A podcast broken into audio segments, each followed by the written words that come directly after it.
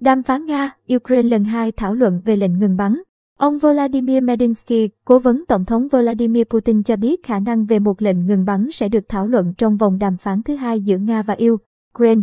Trả lời báo giới hôm mùng 2 tháng 3, ông Medinsky xác nhận phái đoàn Nga đã tới địa điểm dự kiến diễn ra vòng đàm phán thứ hai giữa Nga và Ukraine.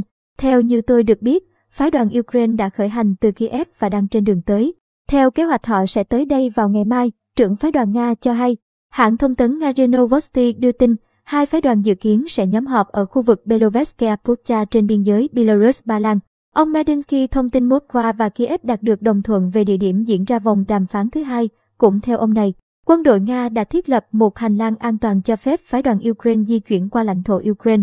Khả năng về một lệnh ngừng bắn sẽ được bàn đến trong suốt cuộc thảo luận cùng với các vấn đề khác, cố vấn Tổng thống Putin cho biết thêm.